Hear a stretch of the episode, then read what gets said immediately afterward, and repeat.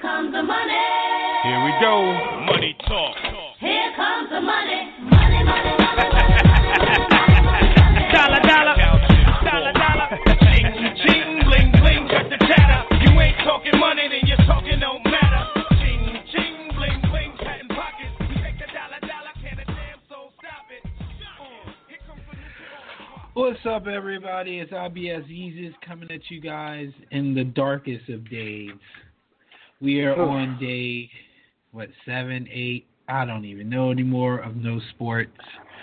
Coronavirus came in, nobody seen it coming, and it just took over, shut everything down. It's been dismal, dismal. It's hurt my pockets, it's hurt my heart. I have nothing. Um, I wish I could say something encouraging people, but I mean, I got nothing, man. I got nothing. Like we literally have nothing. I can go to work and I can come home.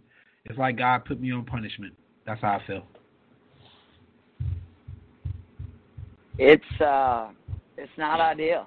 Um, I, you know, I, I, don't- I don't know what to tell people. Uh, I jokingly kind of said on the page that it took a national uh, emergency, a national pandemic to slow down the streak we were on in golf because I mean we were on hot fire.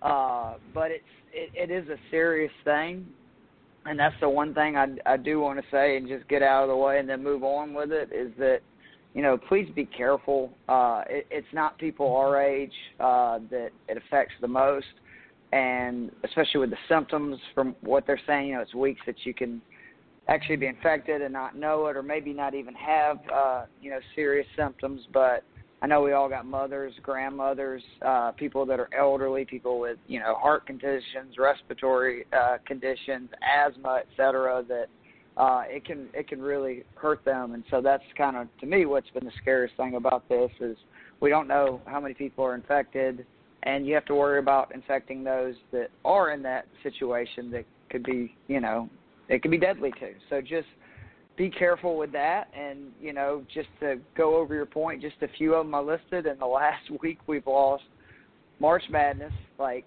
it was one of the first ones gone. Major League Baseball is postponed. Uh, the opening. NBA is postponed. The NFL is saying they're on schedule, and that's thank God what we're going to talk about here. Uh, the PGA Tour canceled. Uh, you know, I thought they were going to give it a shot. They canceled after the first round of the playoffs. They've already said the Masters is going to be rescheduled.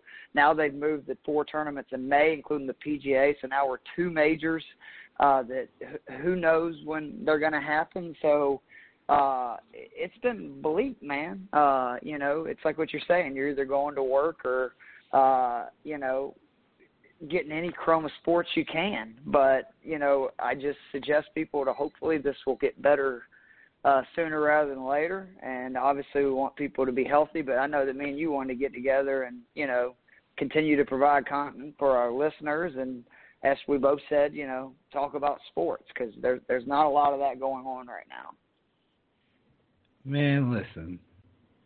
I don't even know what's going on anymore. If Corona doesn't turn into the zombie apocalypse, I'll be extremely disappointed. At this point, everything's been shut down. I fully expect to be the Woody Harrelson of the real life zombie land is what I'm looking forward to. But if not, it is what it is. I mean, people are saying things will never be the same.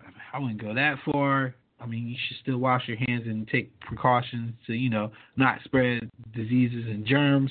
But I, I'm pretty sure we'll we'll go back to things as usual next year. It's just going to take some time um, because not Oh, yeah. everybody is up to date on on being clean. And somehow, some way, people in the NBA keep getting it, so we probably won't get the NBA back. But I mean, we'll give it a shot. I think for sure NFL will start on time. It is disappointing about golf. Um, also, one of my favorite um, springtime events, the Kentucky Derby, was delayed, uh, but it's bittersweet because it's now supposedly scheduled for September 5th, which is three days after my birthday, and I always wanted to go, um, kind of as as a celebratory thing. So I'm really looking forward to that um, and hopefully that stays. Uh, one other thing that we didn't uh, mention um, that it's affected as well is recruit recruitment. Uh, recruitment, just Yep. in general in, in collegiate sports. Um, and then also a lot of guys didn't get to finish their senior seasons uh, in college. But um, you know, my uh, wife's dad was talking about um, some of the the difficulties of, of some of these kids who are doing spring track and things like that getting getting tape out because well there's no meets. A lot of high school events have been shut down and things like that. Um, typically, some of the better runners generally do wait until the spring because they're playing football and other sports like that during the fall, and and they're affected by that. So um, it almost makes it almost makes you think of the uh, the Marvel universe when they had what they called the the blip, where people disappeared when Thanos snapped his fingers, and then people came back and they were trying to do life as normal. Um, it's almost like that. Like there's there's been a blip in the in the sporting world where things have kind of been put on hold, and then you have a situation where people are talking about maybe some seniors can come back and finish their eligibility and things like that. So it it kind of Well, they announced does that, right? some, That's what I was going to ask. Yeah. The, the Division Oh. One has said seniors and all spring sports will get an additional year. Okay. All right. Cool. Um. So that's that's good for them. Um. And it is it is like I said it's it's, it's different. It's uncharted territory. But we're we're here to talk sports. So um. First thing first, I want to say rest in peace, Roger Mayweather, the uncle and trainer of Floyd Mayweather. Um, if you don't know boxing, um, one of Roger's greatest contributions to the modern boxing world is when he famously said that a lot of people don't know shit about boxing. and it, was a meme. I mean, it was funny. It was a meme. I think I think he was. It was during one of Floyd's like tours uh, or pay per view uh, tours. I can't remember the exact fight, but it just became a, a hit. I mean, it was on T-shirts and everything, and that's kind of from a viral sensation. That's kind of what he became known for. But um, his contribution to boxing uh, as one of the original Mexican assassins during the 80s and things like that is sometimes overshadowed by the uh, the career that he his nephew had.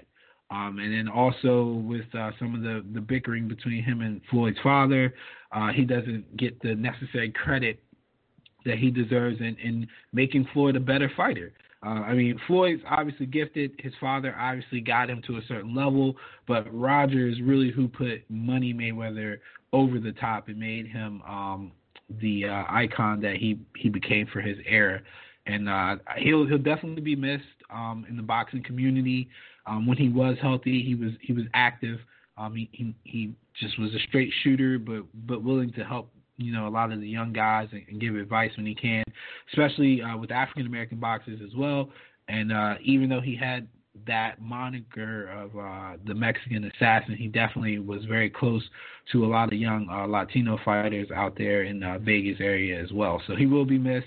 Um, and I just want to put that out there because we don't typically talk boxing, but in the sporting world, and we're short on news anyway, that is significant. So, um, like I said, rest in peace to Roger Mayweather. Um, well, we can't talk baseball, we can't talk basketball, but we can talk football, and it's not even XFL. Which There's a lot of stuff going on. Yeah, there's a lot going on.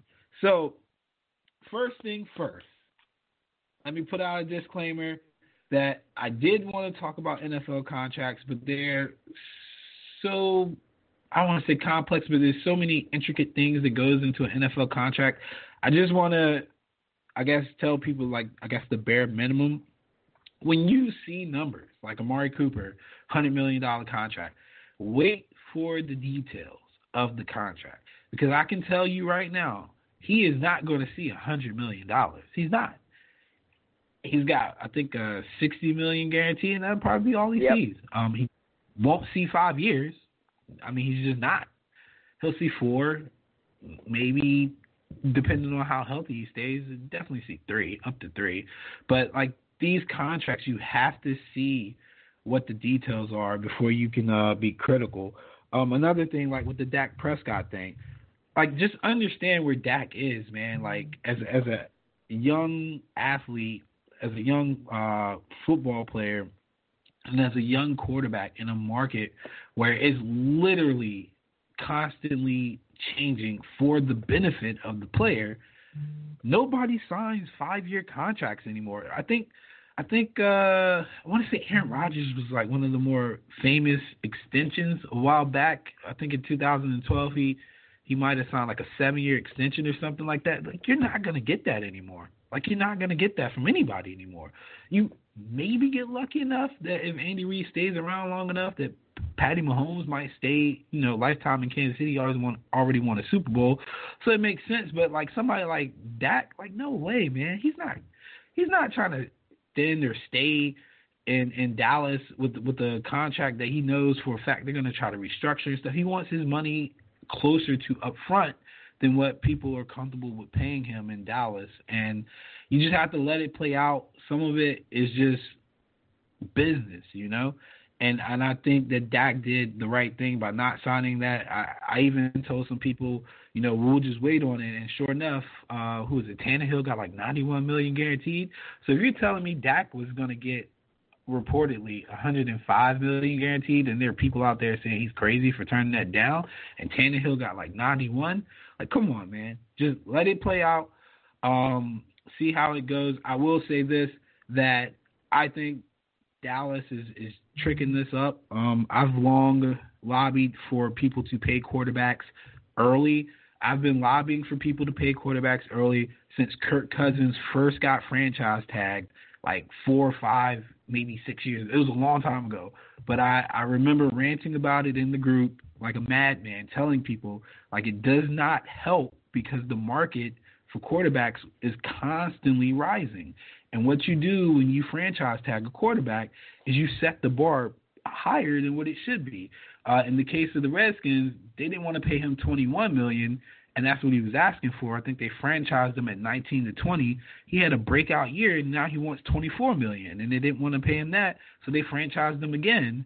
And that 24 million that he um, wanted, he ended up getting something way crazier from the Vikings, and and I still to this day blame the Redskins for making the quarterback market so ridiculous because Kirk, Kirk Cousins got paid, and then Alex Smith got paid, and then it just became a, a thing of well, what have they done to really get that much money? They haven't really won anything, and unfortunately, in the NFL, pretty much in all professional sports, your contract is based off of of who the last man in your position got paid, basically.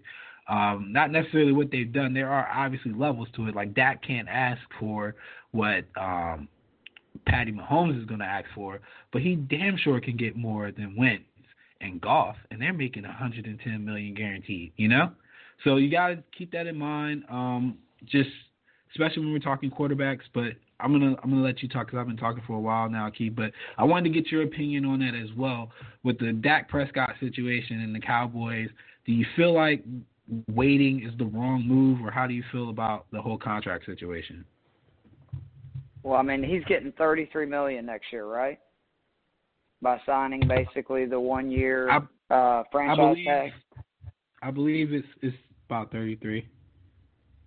Yeah, I, to me, if if Cooper was not signed, I could understand why Dak might balk at signing a franchise tag because if you look at his numbers after Cooper came on, what was that like the middle of the 2018 season? He has put up just unreal numbers. The, the difference before and after. So maybe if Cooper wasn't there, you're saying, well, maybe his value will go down. But to, to your point, his value is only going to continue to go up, especially with Ezekiel Elliott and Amari Cooper, and still a pretty good offensive line. And you know, I looked today. Kirk Cousins got a two-year, sixty-six million dollar extension. What has he done the last two years? You know what I mean? Since he's been in Minnesota, and they're just trying to avoid him to a, a situation where he can get into free agency. Uh, you know, I mean, my guy Matt Ryan's making what thirty million a year, and you know, let's let's be honest. There's a lot of things wrong with the Falcons, but you know they've won seven games basically the last two years, seven and eight games. So guys are getting paid. I think Dak is doing the right thing. If they're if they're not going to give him a lot of guaranteed money over a short period of time, which I, I believe the the largest record ever, you're more of a contract guy than me that was floated out there. That that's what that would mean is they try to kind of I guess make it team friendly in the length or something. I, I didn't totally understand it, but if you're going to get 33 million for next year, and then you're going to be in another really strong position uh, why wouldn't you do that? Um, to me, it makes all the sense in the world. But I've just been more surprised at the quarterback carousel that we've seen as a whole going on right now. And I'm I'm ready to talk about the the just shocking, you know, because we talked about this on the podcast a few weeks ago, and you know I was asking you, none of the, the teams it looks like Brady is going to sign with are the ones I mentioned, but you know you said flat out there's no way he's leaving, and I kind of thought the same thing, but here we are that it's saying, you know, he he puts out the release he's definitely leaving, and now it, it looks like he's going to sign with the Buccaneers, which is just baffling to me. Um, I will go out and say that um, if I did say that a couple of uh, weeks ago, I want to retract that statement. I mean, some things changed along the way. Um, obviously reports of not necessarily the relationship deteriorating, but negotiations. Like there was basically no negotiation. Like the the Patriots didn't even really try. Um, I'm not sure what the Patriots' plan is. I feel like they would have had some kind of strategy, knowing that Brady was not coming back because it seemed like it was a mutual parting of ways. But ultimately, um, we're going to always have this debate: is it the system or is it Brady? Is it Bill or is it Brady? I'm gonna go on record and say that I don't think it's really fair to ask that question now because Brady's like 40. I think Thank they corrected me because I said I said he's 40, but like just generalizing 40. I don't I didn't know exactly how old he was. I just know he was like I think he's older older than than 40. that. yeah he's 43. Yeah. like they they corrected me. The the technical people in our group corrected me. But either way, he's old, man. Like he's old. So even if he goes to Tampa and he looks like the worst version of Peyton Manning, like he's supposed to look that way. He's old now. You know, I don't expect him to throw the ball 55, 60 yards down the field on on a on a on a rope. Like it's not a fair it's not a fair assessment at this point in his in his career. And coaches will always outlast players, obviously. So it's just a silly silly thing that I just hope doesn't come up. Um, like if Brady plays bad. Like I anticipate him playing bad. I mean my looking at what I saw last year and, and him going to this offense that I think is is more vertical related, I'm keeping Yep. my expectations low. He's a competitor. Um, he's he's smart. He's obviously got a lot of experience under his belt, and he's got um, weapons. So I'm just gonna keep my expectations low. Um, with that being said, I'm not. I still think he should have went to San Diego or sorry, Los Angeles. I, I like the Chargers setup better. They got a better defense. I. Um, I don't necessarily think their offensive line is that bad. Um, but the main thing is he's got somebody like Keenan Allen, who's an excellent, excellent route runner. Probably one of the slightly underrated route runners. I think most people And know about. Ekeler is uh, like the back he lives off of. yeah, yeah, he's, he's the he's the back that he can dump to. Um, what they got? Hunter Henry, I think, was the um the Tight tight end, end. yep. He's a, yeah, he's a big body. Mike Williams is a big body. So you got all these safety nets, and and granted, you, you're gonna get a coach in Anthony Lynn who, believe it or not, actually knows how to coach an offense. He's an offensive coordinator. Um, I think for the Bills. Um, I think he started out as a running back coach, but then went up to offensive coordinator. So it's not like he's never called plays or doesn't understand how an offense works. I mean, the the um, Chargers offense under Philip Rivers was doing just fine. Uh, Brady typically protects the ball a little bit better, and it just seemed like it would be a better fit there because he could lean on that defense because they still got a solid defense. They were just hurt last year, and Yep. in that division, you've got two two games that are relatively easy. Maybe he doesn't want to go play in, in at Mile High, but heck, he doesn't like playing in Miami either, so he can take that one loss. And then um, you got a good good matchup against the Chiefs. Um, and then the Las Vegas Raiders, who are just I don't who knows what they're doing, but I mean, it's not like he ran from the division. Maybe he just wanted to come out to the NFC and just write his own write his own legacy because he's a big Joe Montana guy. Montana was with San Francisco, and I think part of the lure of going to Kansas City was. I mean, I can't speak for it at that time because I was like under ten, but just saying, I could see him wanting to play in another conference to kind of add on to his legacy, like go like like LeBron going to the the West and and um in this case, Brady's going to the NFC. So he's definitely got a, a pretty fun schedule too, from uh, what I understand. He does. Uh, before we, and I, I want to talk a little bit about that myself, but before we get like right into that, can we just take a second to think about like what has ended, uh, you know, basically in the last 24 hours, a, a dynasty that will, I don't, I don't think we'll ever see it in any sports. I mean, this thing started in 2000. Uh, you know, it, it made it all the way to 2020. It started with a quarterback getting hurt and really a season thinking it was being lost. It looked like Belichick was going to lose his job again. And then they just caught fire. They end up winning that surprising, shocking Super Bowl against the Rams. They get two more in a short period. Uh, then you know they load up in 2007. They go undefeated. They they have the first heartbreaking loss. Brady gets hurt.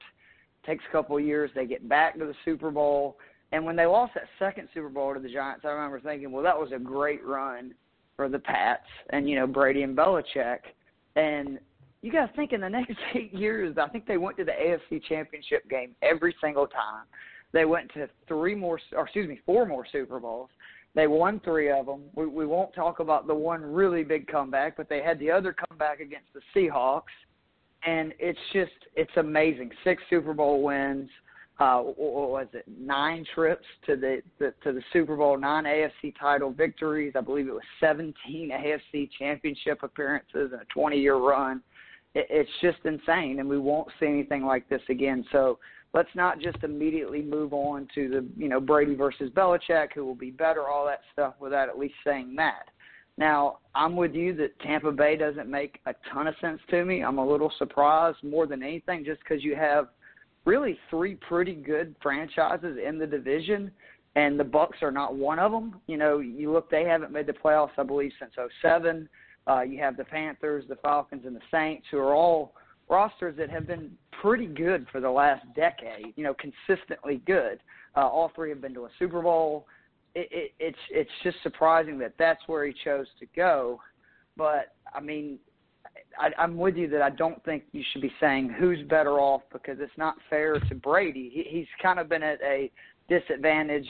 Uh, if you talk to a lot of people in this argument from the get go, that it's like it, it almost seems like whenever they lose, it's Brady's fault, and whenever they win, it's Belichick's. To be honest, from what I've heard from most people, and to be you know putting him in his 21st season up against Belichick, who the Patriots are going to reload. I, I'm interested to see the odds uh, because I still like the Pats with Belichick just about no matter who they put back there in that division. I know the Bills have made some moves, and we'll get to that, but I, I think the Pats are going to be better short term and long term, obviously, because of that.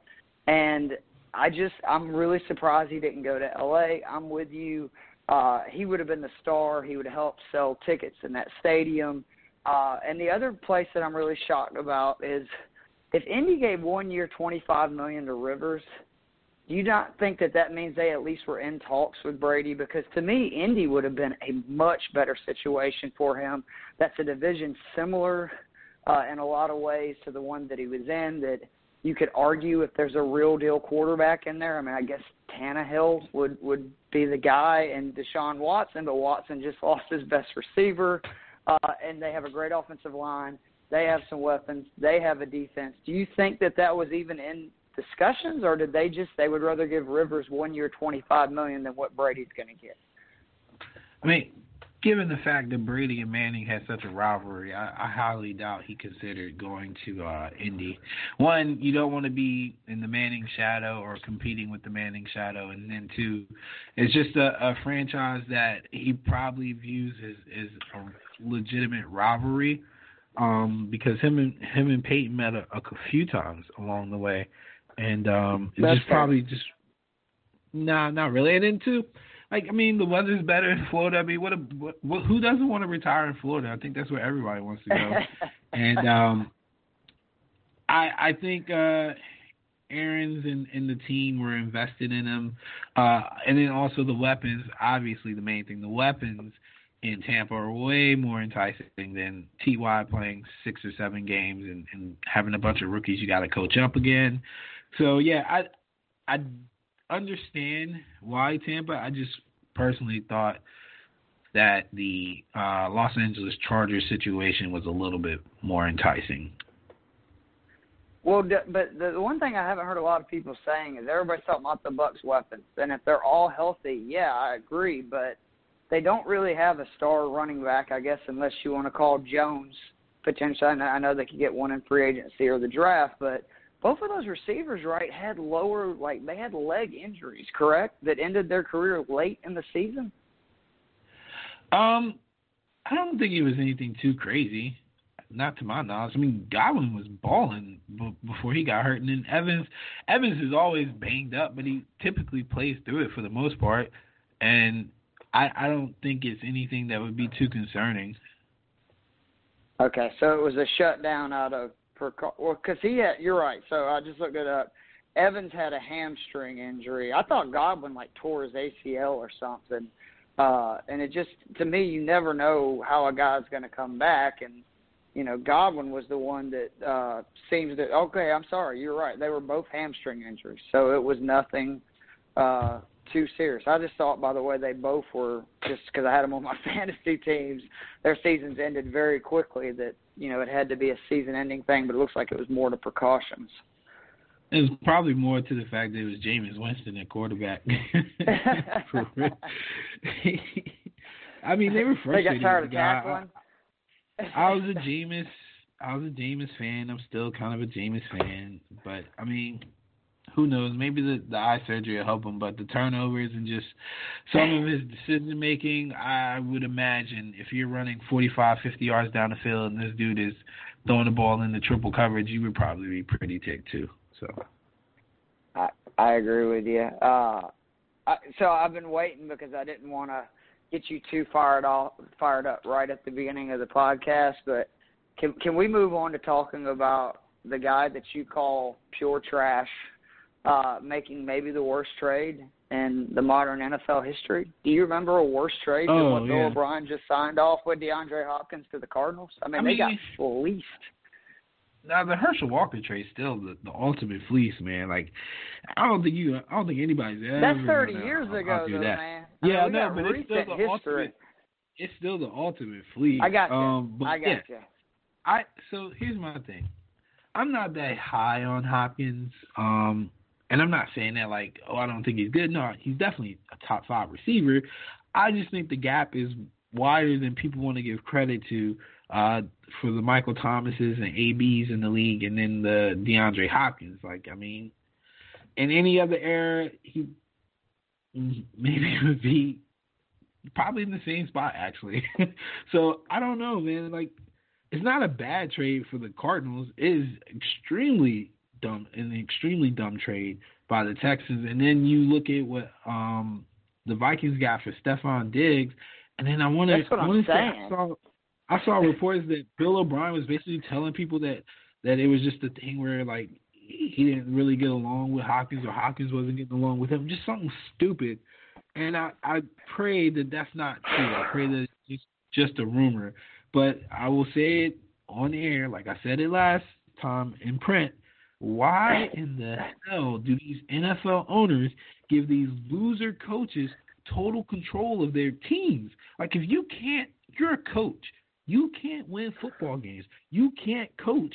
I'm not going to trust you with the roster. I don't, it's just stupid to me. And then the worst part about it is the Texans actually had one of the best GMs in the league. Like, everybody Yep. loved that guy that um ended up I think he took a leave because his wife passed away, which is unfortunate. But like he he's coming back. They got a guy. He's not coming back to the Texans, but he's coming back to the NFL. But they've got a guy in place right now that's supposed to be either like interim GM or something like that. But at the end of the day, decisions that are made by the on the for the roster are made by Bill O'Brien, and I just think it was it's absolutely trash, man. That doesn't help Deshaun You'll love Watson this. at all. go ahead, go ahead, because I'm it about says to. I was about- if you, if you go, no, you're good. If you Google the Houston Texans general managers, it has Chris Olsen interim, and then Bill O'Brien, and literally the words de facto. And Yeah, it's just yeah. like, what are you doing? This guy can't even manage the end of games. We just went over that a few months ago, and you're letting him basically tear down this team. And he did some weird trades last year. The Clowney trade didn't make a lot of sense. What they gave up for Duke Johnson, who did basically nothing for him. And for me, the thing about the Hopkins deal was he had what three more years at 13 million, which I know as we just discussed, you know, he's going to probably end up holding out at some point or wanting to restructure because that's what these guys do. But I mean, it's just to, to basically get back David Johnson, I believe it was a second round pick and then a pick swap and that's it. And Stefon Diggs went for a first, a fifth, a sixth, a seventh, and a fourth rounder uh, in the next year's draft. And it's going Diggs is nowhere near in the league that you know Hopkins is, and I am sure that there is so many GMs and teams right now kicking themselves that they were not acquiring about DeAndre Hopkins, and it just kind of shows the stupidity of Bill O'Brien that it's like if you're going to make that deal with the Cardinals, unless he is just absolutely sold David Johnson is the answer at running back, which I mean he needs to stay healthy for like a minute. Uh, I just I don't get it. Like I I don't understand. You you should be able to get a lot more than that. Uh, when you look at like the trade for OBJ, I mean hell, what the Falcons gave up just to get Julio and that was when he was coming out of the draft. And then a guy like this with his track record to just be given to the Cardinals. Uh, so on the side of the Cardinals, how how good and how quickly do you think that makes that team very explosive? Kenyon Drake was great last year down the stretch. He was a guy I really liked in college and thought could be uh, more of a third down, you know, or just not a feature back, I should say. But I mean, he was great down the stretch. They have some talented guys at wide receiver. Uh, like, what do you think that means for the Arizona, you know, franchise moving forward?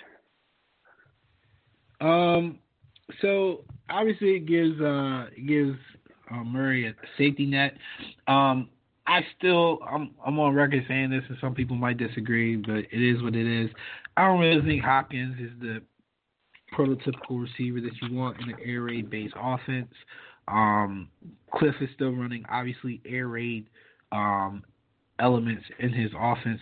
It's I don't want to call it a true air raid, but it is. It's, it's an offense that honestly needs to go vertical a little bit more. So um, Murray can buy that time. Hopkins obviously is is good enough to to be that target. So he'll he'll easily transition to be for Murray what they wish that Larry Fitzgerald could be, but Larry's older now. I think uh, Christian Kirk is actually the one who will benefit the most with having uh, Larry and uh, Hopkins um, moving around. I think Larry probably work more inside again still uh, because he's obviously not fast enough to to do uh, the outside work.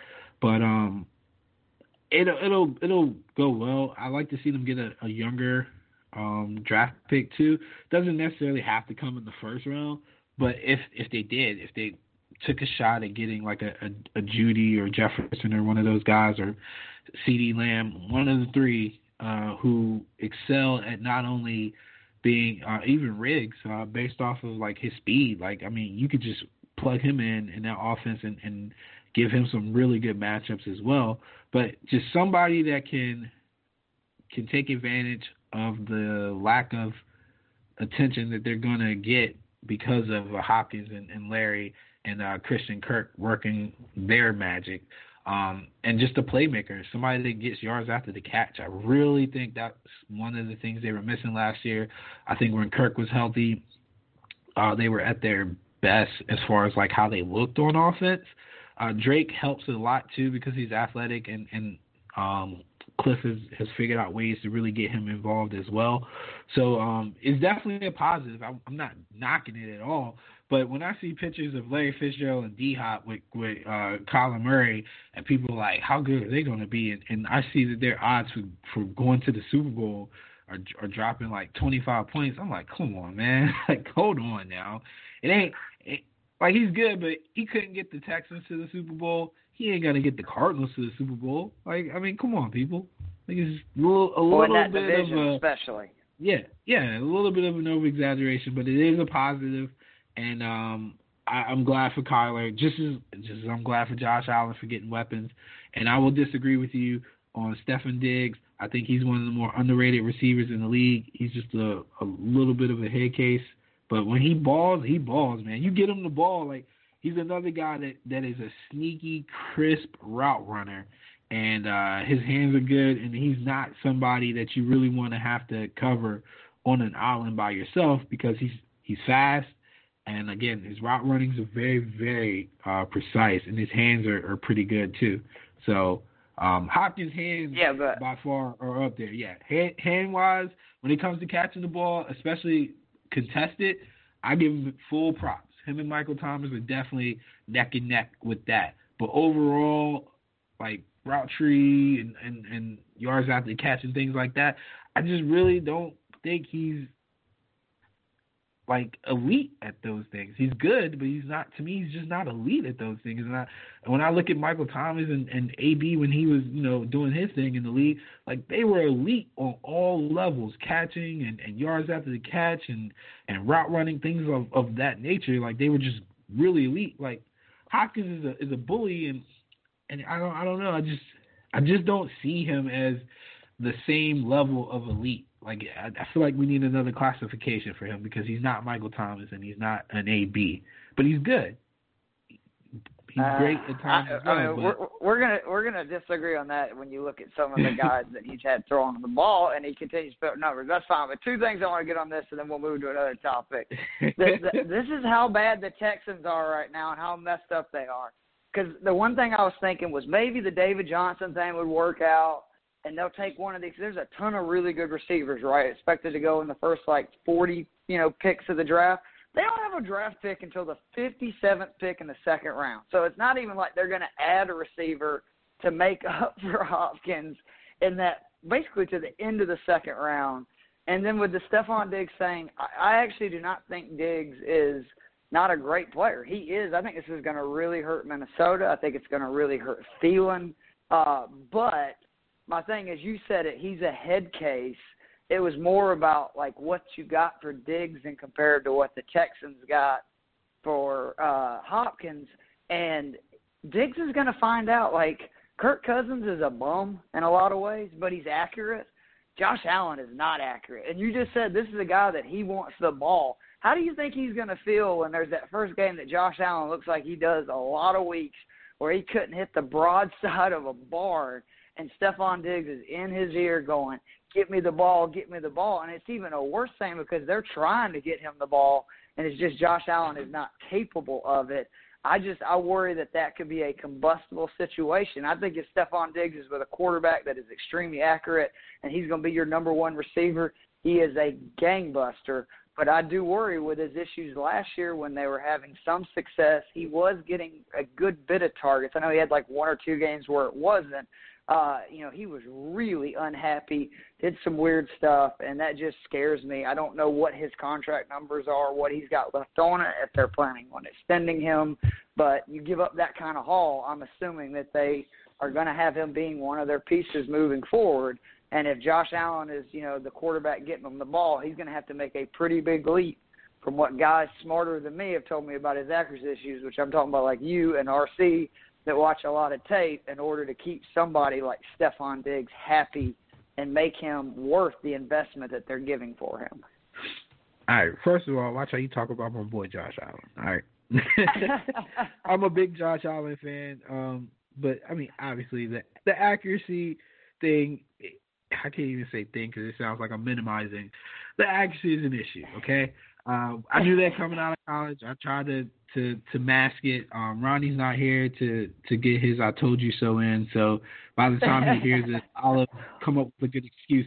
But the thing about um, Kirk Cousins that I think really bothered Stefon uh, Stefon Diggs is that Kirk was gun shy about a lot of things. He's very he's very conservative. He's not he's not going to take unnecessary risks. You don't have to worry about that with Josh Allen. I mean, he gonna throw it. If you tell him to throw it, he gonna throw it. So, I mean, I don't think targets is going to be an issue.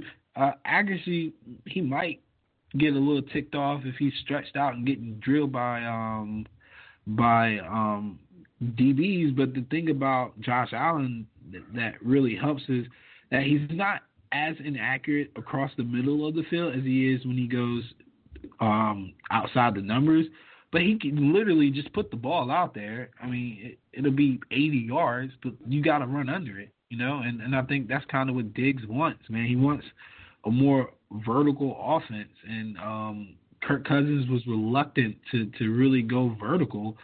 And uh, at the times that he did, Thielen and, and Diggs were dominating people, but it just was not consistent enough for him. And, and I think he made that known when he was vocal about it, especially when Thielen was out. They really didn't use Diggs like they should have, and I and I think that's what ticked him off the most. So um, he ain't gonna have to worry about that. Um, he he will be the wide receiver one, undisputed out there. Um, Brown will be on the other side, stretching defenses and and I mean we see Brown get a, a bunch of big plays. I have no doubt that Diggs will also find his way of getting big plays as well. Are the Bills now your favorite to win the AFC East? Who? The Bills. Oh. um. I gotta see what the what the Patriots do for the quarterback situation before I answer that. Um, what if I they mean, get Matthew right, Stafford? Because that's being floated out Oh, there. right. They, well, if they get Stafford, then I mean, give me the Patriots. But I don't think they're gonna get Stafford. Um, we were, I think some people, were, some fans in the group were talking about that, and I didn't look into it too much, but I, I didn't really think he was really available to them. I don't, I don't think they've got There the has there's been. Well, I was gonna say there. Ha, I'll put it this way: just, I don't know if about it like happens, on the Pat Strap. Go ahead. Yes.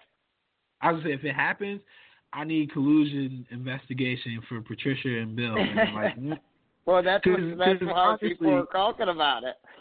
Yeah, on the surface, on the surface, it doesn't really look like they got anything to properly compensate them with to to get Matthew Stafford. But um, Stafford Stafford would definitely be able to run that offense and, and run it well.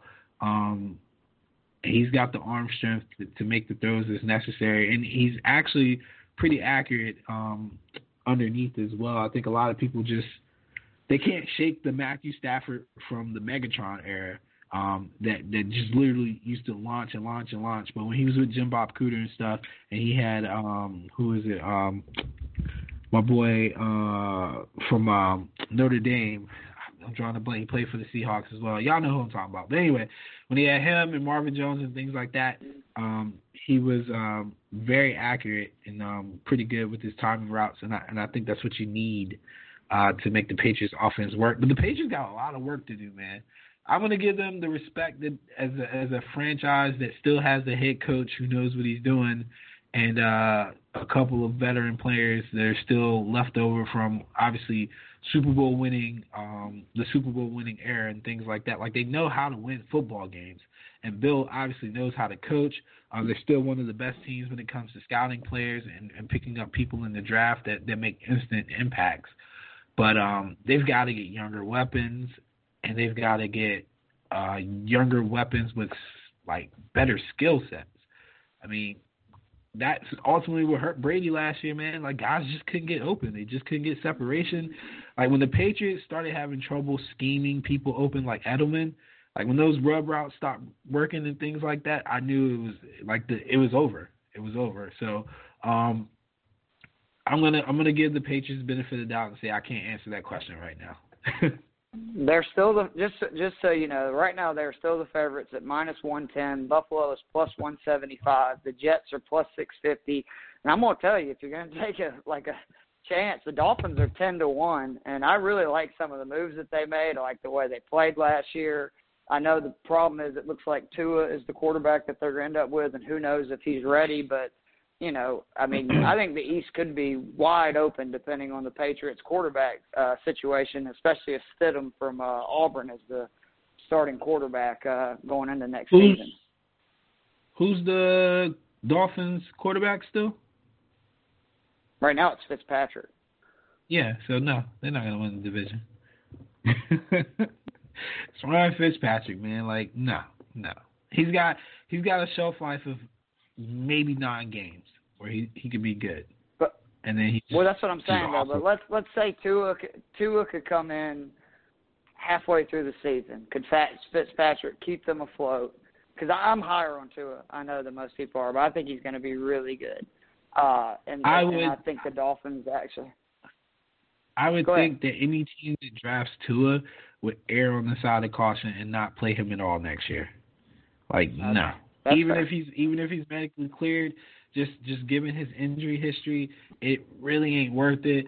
Also, too, I will say this: that historically speaking, teams who spend big bucks over the off season don't necessarily uh, do that well in the in the next year. Uh, Flores is what in his second year coaching, third year, is his Mhm. second year, Yeah. second year. Second. So you second still gotta year. take, yeah, second year. You gotta take that in consideration as well. Um, they have a lot of positives uh, off of last year, especially with the effort that the team gave him, and um, they still got DeVante Parker. Yep. Okay, well they still got Parker. They got a weapon. They got I mean, almost everybody at- coming back. They just they just Yeah, signed Cal, alright. Kyle Van Noy from New England, signed Jordan Howard. I'm just saying it, it's interesting at ten to one when it's a division that's open. Uh, Yeah, let's I don't talk really like about that, the quarter. But you go ahead. I was just No, you're good. I, I know you don't you don't like the you don't like my Dolphins pick. It was just it was just you know thinking out loud, pro. All right, so let's let's talk about the quarterback roulette real quick, and I'm, I'm going to go over these, and then you tell me. We can go in any direction you want to. We got Brady going to Tampa. We don't know who's going to be the New England quarterback. The Vegas Raiders, I got that right. They're signing Marcus Mariota from Tennessee. I have still not seen what the actual contract for that is. I'm very curious to see what they're paying him. You got Philip Rivers, which is one of my favorite moves, to the Colts, one year, twenty-five million. I just think he might have one season left, and the Colts are, are a team built to win now. You got poor my man Cam Newton, who I really do think in some ways Carolina has done him wrong, but they came out today that they're gonna. He, he made a request to be traded. Cam said no, he didn't. Basically, that equates to he's not going to be back. And then if you needed any more evidence of that, they signed Teddy Bridgewater today from New Orleans, three years, sixty million at quarterback. With that quarterback carousel, we're not including you know Dak and obviously Cousins who got a, a re up. What most intrigued you? What most surprised you? You know, which one do you want to talk about a little bit? Um, the most intriguing is Teddy Bridgewater. Um, I think a lot of people forget about uh, his familiarity with Joe Brady uh, from New Orleans. I mean, Joe Brady uh, of of the uh, Burrow and LSU fame um, is what people know now. But I mean, his roots are in the NFL. Um, he studied under uh, Sean Payton. Sean Payton really loved him. Um, actually tried to talk him out of going to LSU um, which makes you think that he's confident, like he well not well confident in his abilities to one day uh, be more than what he was. Um, thought that the LSU thing was a step down for him, and uh, now he gets a quarterback who's probably going to be familiar with the lingo and the things that he wants to do, and it really does bode well for the um, for the um, Panthers that they've got chemistry between the signal caller and quarterback already um, that that'll really help them um, once they get it, like you know, hit the ground running. Um, it also helps uh, Rhule, who's um, new to the NFL, just kind of takes a little bit of stress off his plate as well. Um, outside of that, I don't really. I I'm not surprised about what they did to Cam. Um, I think it it helps. I just more I'm more interested on what the market is for Cam Newton. Not that like I said last year, and I stand by it. He's definitely better than over half the league easily. I just want to know who's interested. Like who would who would be considering um, taking Cam Newton.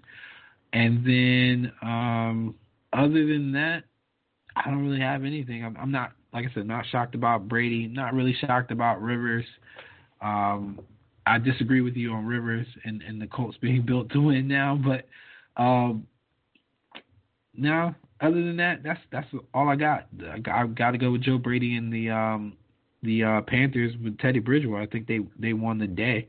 Maybe Cam goes to uh, to Chicago. Does he want to take hits though? Is it, that's the question, right? Because if he goes to Chicago, it's going to be a lot of run oriented, run pass option stuff, and I just I don't know if you know that's that's what's going to make him succeed. I just don't know if he's at a point with how much he's been being injured and where he's at in his career. Is that what he wants to do? Because I, I still think that if Cam Newton is healthy and is the Cam Newton from even just two years ago before he got hurt, he's still one of the top ten quarterbacks in the league if he can truly use his legs and uh, you know basically be Cam. Because people all the time talk about guys that didn't have a lot of weapons. You know, I, I argue that who did really Cam have uh, over the last couple of years? I know they got McCaffrey, but he's really only played about I think nine or ten games with McCaffrey uh, over his career because he's been hurt so much. I mean, Cam definitely carried that offense for for years and years and years. Uh, there's a lot of mileage on his body. In the Nagy offense, uh, like you think you think Nagy, you think Andy Reid, you think of how they typically design plays to get the ball out of the quarterback's hand quickly. Cam doesn't necessarily fit that mold as the type of quarterback that can um, process quickly and get rid of the ball. But I mean, neither is Mitch Trubisky, and, and he's better than Mitch. So, I mean, I, I think he would be safer if he wants to. Like, if if there are concerns that he can't hold up body wise, I think he would be safer in in Chicago because he'll be with the with a coach who who's going to design plays to his skill set and and try to keep him safe. Because like think about it, Mitch doesn't take a lot of hits, and uh, he's he's been able to basically running and go as he please. Like that's his best asset is running, um, and he's he's survived and. um made a name for himself as a as a mobile quarterback. I think if Cam wants to do that at this point in his career, and and um, protect himself from getting hits, then Nagy could definitely be the type of guy that would that would be able to do that. Other than that, I don't know exactly how he fits the offense from from a passing scheme, but guys like Andy Reid and, and, and basically Andy Reid's tree, I have the utmost confidence in, in coming up with ways to work with whoever they have as quarterback. I, I really think they that that's pretty much what Andy Reid instills in all of his staff from an offensive standpoint is that anybody we put back here, we can move the ball with. And I think that with somebody with that mentality, Cam could really use that. He's never had that before. Like, I mean, let's be honest. R- Ron Rivera, he probably still thinks that two tight ends and, and a fullback and and a a wishbone offense is, is the way to go, and somebody probably had to force him, probably had to force him not to do that. But it just seems like a meathead to me, you know. And and, and Nagy's more of a fresher mind, um, and, and the direction that the league is ultimately going to be going in in regards to fresh offensive-minded coaches. And he's been limited with Trubisky, and I, I don't think it's any secret that they they want a quarterback competition out there. They want somebody that can that can help them win games and win games now. And Cam Newton, if he's healthy, is, is that guy. I mean, he's still going to give you the same ability to move the chains with his legs, but he's he's a better passer, slightly better passer than Mr. Trubisky. I mean, Mitch. All right, that's just he's a way better passer than Mitch Trubisky. So it it would be one of those situations that it could work out for both parties. I think. Who who would you if you're the New England Patriots going in the next season? Do you stick with Stidham, which you know who knows how much they believe in him, or do you go out with the guys really left on the market? You got, I guess, Newton. Uh, you have Winston. Uh, the guy that I think is an underrated person, not too many people are talking about, is Andy Dalton. He's got one year left with the Bengals. Uh, you know, that they're going to obviously draft Joe Burrow. We're pretty sure. I don't think they're going to need Andy Dalton with Joe Burrow on their team uh, I could see the Pats making a move and, and potentially getting Dalton for cheap. And I mean, I think they're going to be looking for a guy, right, that just uh, they're not going to be asking him to win games. They're just going to be asking not to lose games with the with the coach that Bill Belichick is. Don't you believe? Um. Yeah. I mean, I would like for I would like for Andy Dalton to go to the Patriots. I mean, the Bengals said they wanted to send him to somebody that he can compete in or, or compete with and win. I don't know how sincere they were about that, but I mean, what better spot than New England?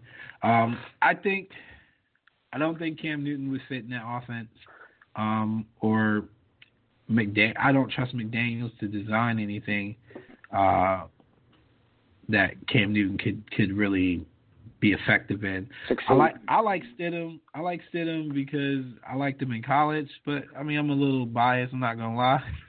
and this goes back to the Baylor days. Um, so I'm a little biased, but I I truly believe that if coached up, he could definitely win games in the NFL. He's a good passer, man. He just has to be polished a little, but he's not gonna set the world on fire. But in the same breath, if the Patriots were not willing to to budge and give Brady the money he wanted, it makes me wonder if if they just honestly are the type of um, organization that just thinks that nobody's above the rules, or if they really believe that Stidham is ready, or or they got their eyes on somebody that they think could potentially fill that void, and they can keep it moving. So, um, if it's not going to be Stidham, I think Andy Dalton will be your first target. After Andy Dalton, I hate to say Jameis Winston because he doesn't protect the ball enough, but who knows, man? I mean, he's still a talented thrower. It's just he's got to throw those. He got to get those picks out the way. And the, and the main thing that um, the Patriots have always done well while under Brady and, and throughout their dynasty years is that they were efficient. They never gave a lot up, um, and that goes for turnovers. And they were really good at taking it away um, uh, with their bend but don't break style defense. So um, I don't know if he's necessarily the route you want to go. I, w- I would say that would be my last option. And uh, could you see the Pats this season turning into sort of what the Dolphins did this year, where it's just a fire sale, where they realize early that okay, we don't have the pieces to truly compete this year.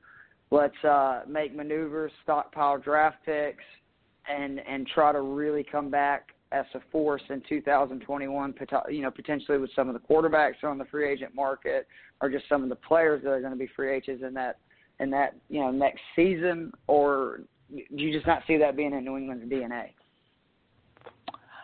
Nah, definitely not, man. They, they, you talking about an organization that has been winning consistently for the last 20 years. They're not going to tank.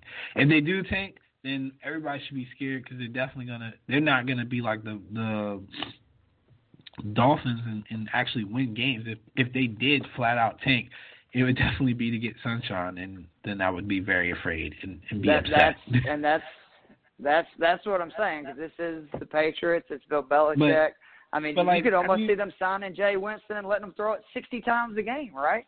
Uh, you know, could you imagine? to, could you imagine Bill like coming in day in day out and intentionally losing games? Like we're we're talking about a guy who who basically got embarrassed by his uh, understudy uh, last year. I, I really think that he's he's a little ticked off and, and probably more motivated based off of how their season went last year. And um, I can't see him just coming in just to lose games. I don't think he would stay for that. I, I think you're actually you you convinced me. I think you're right. Uh, he's got too much pride and that's why if they get into the plus, you know, territory, I would, you know, hammer the Pats. But I can't believe they're still the favorite, uh, having lost their quarterback for the last 20 years. I mean, that's insane. And I guess that shows you the respect that Vegas or uh, you know the betting public has on Belichick and, and the organization. Uh, is there anything else that we have missed? Oh, actually, I know what I want to talk about real quickly. And this is selfishly. What do you think about the moves my Falcons have made? They have cut Devonta Freeman. We knew that was coming. I, I was a little shocked that they cut Trufant only because I had not heard that he was one of the pieces that they were going to let go. And then they got Hayden Hurst from Baltimore for a second round draft pick to replace Austin Hooper, who signed with Cleveland for an ungodly amount of money. Uh, do you like the moves that they're making? Are they being smart because they don't have a lot of cap space and flexibility? Or am I just in for another season of heartache? No, I mean they're being smart. I mean they're dumping it where they can dump it. Um, I will say that I didn't like the Austin Hooper move um, by the Browns. I think he was overpaid, but I mean he's definitely a, um, a reliable passing option. Hayden Hurst, I do not understand the love for Hayden Hurst. I'm I'm sorry. I've been on record saying that in the group and in chats. I don't I don't get it. I don't know. The guy wasn't he wasn't even their main like target as far as catching passes and it's not really that fast. He's not really that special after he gets the ball in his hands. And in today's game, like I don't know too many people that's out here rushing the sign, blocking tight ends. I would consider him a blocking first tight end. I just just wasn't special, man. I, I and then you lose a guy like Hooper and you replace him with Hurst. It's kind of a, a downgrade, like a drastic downgrade to me. But maybe maybe it was just how Baltimore used them. So um, we'll see. Uh, ultimately, I think the Falcons are a team is because of their uh, their cap. They're going to have to build through the draft. So you you can't really base anything off of what's going on. Yeah, you can't base anything off of right now. You guys got enough of um experience, at least on the offensive side of the ball. Like you, you probably gonna have to be that team that the offense has got to carry you, and then you just got to coach up your defense, and and and Quinn should be able to do that.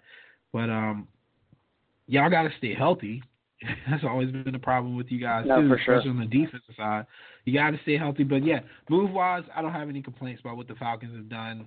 I mean, I think they they've done what they they needed to do at, to this point.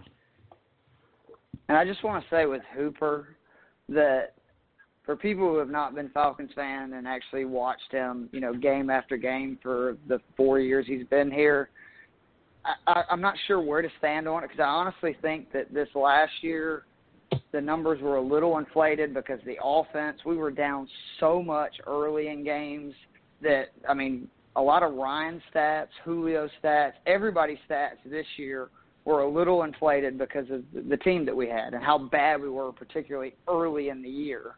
Uh, so, but it would also be the most Atlanta Falcons thing ever to have this guy Hooper that when we drafted, we absolutely loved him. I mean, all my buddies who are big Falcons fans were all so excited about him, and he was so disappointing the first two seasons. Uh, the third season, he was a lot better, but he still struggled with drops. He seemed like he dropped every important, uh, you know, pass thrown to him. And then it just would be so Atlanta Falcons for him to have this breakout year right before he's a free agent. He goes somewhere else, and then he becomes this tight end staple for the next four or five years. And you know, we put in the, the the time where basically he was having his learning curve, and then don't get to reap any of the benefits of the player that he eventually became. So, but I'm trying to be a little bit optimistic going into this season. As I've tried to explain to you, it's very difficult as a Falcons fan, and it scares the shit out of me, pardon my French, when you tell me that we have to rely on the draft class because Dimitroff has consistently like made his best picks in like the fifth and sixth round. And that would be great if the guys earlier were good and not guys like Vic Beasley, who we passed on so many superstars for in the NFL, and we just let him walk and he just signed with the Tennessee Titans and he did nothing uh, when he was in Atlanta. Yeah, I mean the draft is hit or miss, but I mean when you ain't got the money to spend, it's what you got to do. So a lot of misses, though. um, a lot of misses with those guys. dude. Yeah. a lot of misses. yeah, it it's not easy, but but when you, you know like in the case of Vic Beasley, when you overlook like blatant talent, it's like come on, man, come on. So um yeah, I- I so would- we I was gonna I was gonna say we just jam packed an hour. Was it a full hour? Yeah, a full hour in in Yeah. just NFL off season. I never thought I'd say this, but I'm glad that the NFL is giving us something. Usually around this time we're talking about basketball drama. Or golf. But yeah, or golf. I was gonna say it's been rough, man. I, oh, let me uh, give a shout out to um, the Louisiana Derby, which is this weekend. I mean, I gotta bet something. So when you're betting on the ponies, if you're not if you're not an All Star member, um, I mean, join so you can get my bets on uh, the horse races. I do. I normally do well on the Kentucky Derby, Preakness, Belmont, the three big races.